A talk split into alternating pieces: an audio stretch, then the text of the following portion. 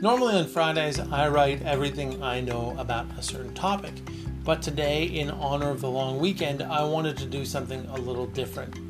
I am regularly asked about what cookbooks I use and which ones are my favorite. So today I thought I would put together a short list of the cookbooks that I use most often. Now, these aren't necessarily my all time favorite books, but they are the ones that I return to most. I should also say that I use cookbooks a little differently than most people. I mostly rely on them as a reference rather than actual recipe guides. Flipping through them helps me to spawn new ideas and solve creative issues. Alright, I'm Chef Ben. This is Food and Five, brought to you by HowToNotBurnShit.com, your modern culinary manual, and this is my top five list of most used cookbooks.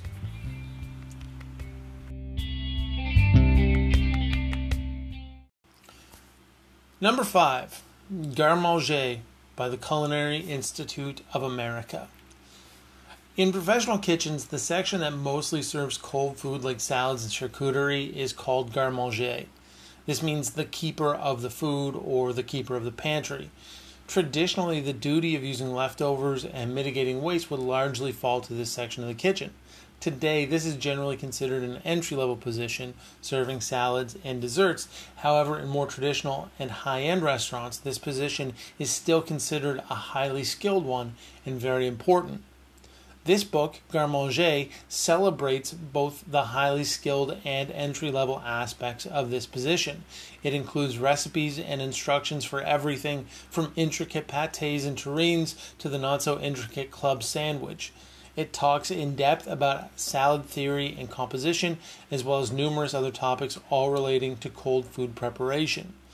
The Culinary Institute of America, or the CIA for short, is one of the preeminent culinary schools in the U.S., and their textbooks, which this is one, are often considered some of the best culinary textbooks in the world. Some notable chefs that attended the CIA include Roy Choi, Richard Blais, Michael Smith, Cat Cora, and Anthony Bourdain. Now, for everyday home cooks, this book isn't uh, probably one that you want to rush out and buy, especially considering the $70 price tag. But for anyone with a deep interest in food, this is a great reference and instruction book. Coming in at number four, Heritage by Sean Brock. Sean Brock is the executive chef at Husk in Charleston, South Carolina. He specializes in using heritage breed and heirloom plants and animals to celebrate the culinary traditions of the South. He is a James Beard award winning chef, and in 2011, Bon Appetit magazine named his restaurant the best new restaurant in America. So he knows what he's doing. This book not only has lots of amazing recipes, but is one of the most beautiful cookbooks I own and have ever seen. Its value translates both to professional chefs and home cooks alike, and if you love to cook, love cookbooks, or know someone who does, this book should be on your shopping list. Coming in at number three, The Silver Spoon by Clelia D'Onofrio.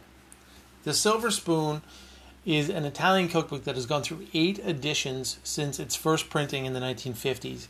It contains over 2,000 recipes collected from all over Italy and is organized into one comprehensive cookbook by Italian design and architecture magazine Domus. This is generally regarded as the most popular cookbook in Italy. Now, if you love Italian food, like real Italian food, then this book is a must have for your collection. I find myself turning to it again and again for inspiration and find something new every time I open it. A definite must have. Coming in at number two, Mastering the Art of French Cooking by Julia Child, Simone Beck, and Louisette Bertholle. You are probably already familiar with this book. If you don't have a copy, your mother probably does. This is the first of two volumes, though having said that, I don't own the second volume. I should, but you don't really need it. This book stands tall on its own. You likely already know Julia Child. If you don't and you're listening to this, you have definitely missed a few steps. So stop listening. Seriously, stop listening right now. Go to YouTube, type her name in, watch some of her videos. To this day, this book, along with her cooking shows, are some of the most important culinary works of the 20th century. They helped to introduce a whole continent to culinary concepts and traditions that went on to help shape their cultural and culinary identities. This is one of the few cookbooks I own which I actually use for recipes. I follow them to the letter and they work out perfectly every single time. To the book's credit, it is laid out in a way that a complete beginner could pick it up and cook something amazing. This is one of my most prized possessions, not just cookbooks, but possessions. And I highly recommend that you check it out and check out the recipe for chocolate mousse. It's so good. And finally, coming in at number one, The Professional Chef by the Culinary Institute of America. So, this is another CIA textbook, though, unlike Garde Manger, this book covers cooking in a much broader sense. As the main textbook slash cookbook for students attending the CIA, you can bet that it is chock full of incredibly valuable information. Where I don't really recommend Garde for home cooks, this one I do. It is designed to take beginner culinary students and teach them the absolute fundamentals of cooking. It covers wide ranging topics like knife skills to soup and sauce preparation, meat fabrication, baking and pastry, and so much more. Now, just to be honest, it isn't a cheap book, coming in around $80. But having said that, if I had to get rid of all of my cookbooks but one, this is the book I would keep. I mean, Paul Bocuse called this the Bible for all chefs. And I understand that if you're not a chef, you may not know who Paul Bocuse is, but just to put this into perspective, the most prestigious culinary competition in the world is named after him, the Bocuse d'Or. So if you love cooking and want one definitive cookbook, The Professional Chef by the CIA is the one. Conclusion I know that in the digital age that we live in, cookbooks are not used as much. I mean, you can ask Google for a recipe and you have it in under a second. But the problem with Google is that you need to know what you're looking for. With cookbooks, flipping through the pages reveals something new with every turn. You find things you didn't even know you were looking for, answers to questions you didn't know you were asking. The value of a real honest to God cookbook should not be understated. Having a volume of collected human culinary knowledge accessible with the turn of a page is a profound thing. Also, with a cookbook, you largely know what you're getting. You probably trust the author, you trust the recipes.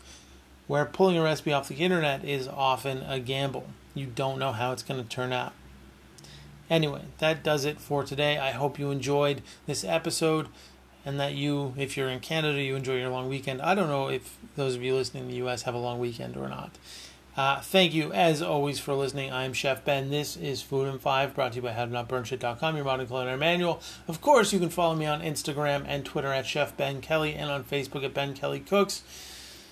Have a great Friday, everybody, and a great weekend. I will see you on mm, Tuesday. I'm not going to do a food history, or I'm not going to do 30 minutes or less on Monday because it is a holiday. So I'll be back on Tuesday with a great episode of food history. I'll see you then.